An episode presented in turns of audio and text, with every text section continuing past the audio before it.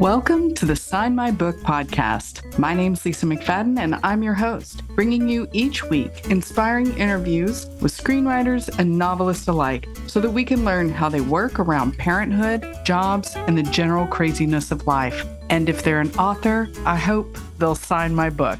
Let's get started. Hey, it's me, Lisa. Welcome back to another episode of Sign My Book podcast, where sometimes I interview writers, and occasionally we just have one-off conversations, you and I, about just some tips and answering some questions that I've received lately on here and on social media. And I'm recording, and it feels kind of awkward right now, listener, just because my cat is sitting in my usual chair and I can't move her. I mean, for any of you that are cat owners, you understand this. I will actually sit here and record a podcast at the risk of looking and feeling ridiculous because I don't want to disturb the sweet, sweet cat who, if I do disturb her, she will take the Christmas tree down. So anyway, so what I wanted to talk about today, and this is just a real shorty little episode, is there's a lot of talk I've heard lately just between writers about the difference between switching between prose and screenwriting. Personally, I have always been a reader and a writer of prose. And then when I shifted to screenwriting, it was a real lesson because everything's very visual, of course, in screenwriting. And that means like paring down a lot of description on the page. Whereas in a book, you want more description. You want the reader to be there with the character. I was asked recently why it's difficult for novelists to switch to screenwriting and vice versa. Actually, I've heard what is something to know or what is the primary difference. And so for that, I'll give you the primary difference that I've learned and seen to be true in what I've read and I've heard from people who, you know, oversee screenwriting competitions and, you know, or even getting a book published or whatever, is that in books, the characters, the protagonist's goal is shown through an internal action. That is to say, we often hear the thoughts and how those thoughts guide the character, her actions.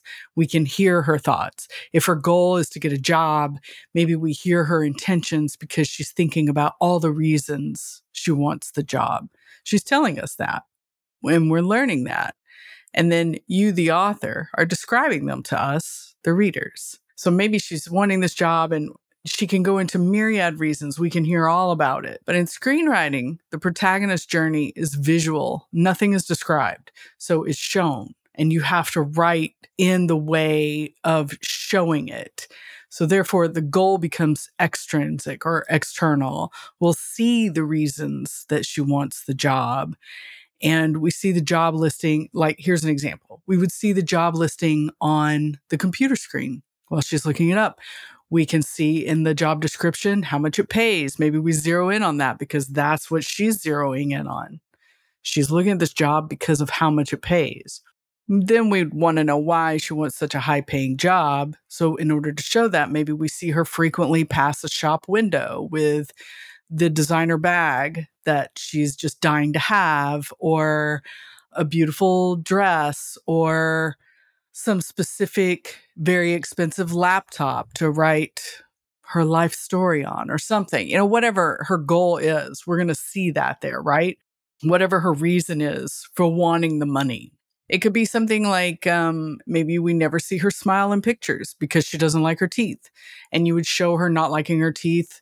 Maybe she's brushing her teeth in the morning. She looks in the mirror and she doesn't like them. So then we see her go to the dentist and maybe he gives her a printout of the cost to fix her teeth. We see everything. In the book, it would be more likely that she would recall a memory where someone made fun of her teeth. And then she went to her mother and asked her, you know, if they could afford to fix them. And her mother said no. And now here's her opportunity to get them fixed. And it's like her lifelong goal to finally get these teeth fixed. And then maybe go even further with like she's always wanted them fixed because she's marrying somebody and they're going to be in the New York Times and everybody's going to see her teeth, or she's getting her first corporate photo and everyone will see them, or that is the difference. In screenwriting, we have to see the why, the backstory, and then there's the trick to knowing where that starts and where you stop so that you're not just going back and back and back. That's a problem that I used to have, and it took me a really long time to learn the origin, the point where you start, to understand why the character wants something. Otherwise, you could just keep going back and back, and then your movie is about their childhood. But in books, you can explain all that. You can talk about all of that. We want to see that, I want to dive into this character. And we know that, and, those of us who are heavy readers, is just really sinking into the story of this character and why she wants what she wants, learning all this stuff in the background. I've heard, too, that a lot of the way you can tell the errors that are most commonly seen when you go from prose writing into screenwriting is using a narrator or a voiceover to describe what the protagonist is thinking and explain away her actions. That is a huge no-no, and because it's not visual. You're correct. There are films that use narrators and voiceover, but it's used very minimally, and it's really just the only time you should use it is if you, it kind of doesn't make sense. Only time you should use it is if you don't actually really need it. I would say just stay away from it. If you feel yourself compelled to use voiceover, stop and think about, why do you need to use that voiceover? What is not being shown? Okay. And then sometimes actually screenwriters going into writing prose, a common error is writing too little. It's not set up the same way. You're going to say things like, Carolyn said, Wednesday replied, these sorts of things. It's not just the character's name and then the dialogue that they say. There's a lot of punctuation and grammar usage, and where there is in screenwriting as well, but more so because you're writing more.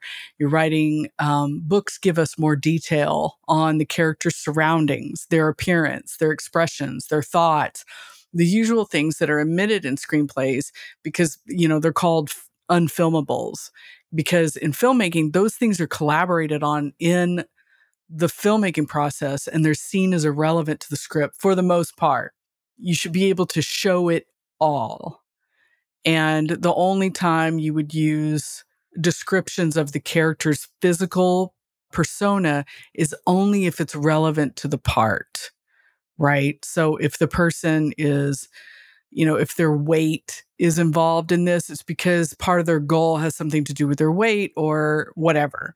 But we don't ever describe their physical appearance if it's not going to have something to do with their storyline. Whereas in a book, sure, we want to know what they look like, but even then it doesn't have to go into vast detail. Whatever color their hair is, how long it is, do they love to wear plaid shirts, that sort of a thing. Some books do go into a lot of description. I've noticed when I've read books that the characters, say in the fashion industry, well, of course, we're going to know what they're wearing all the time.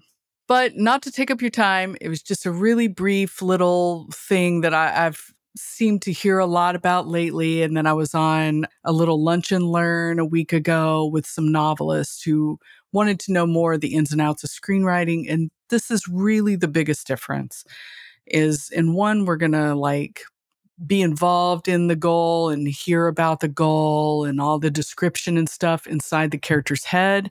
We can hear their motivation. And in screenwriting, we have to see it. It all has to be able to see it on film so that the viewer, there's no question as to why this person wants what they want and how they're going to go about getting it.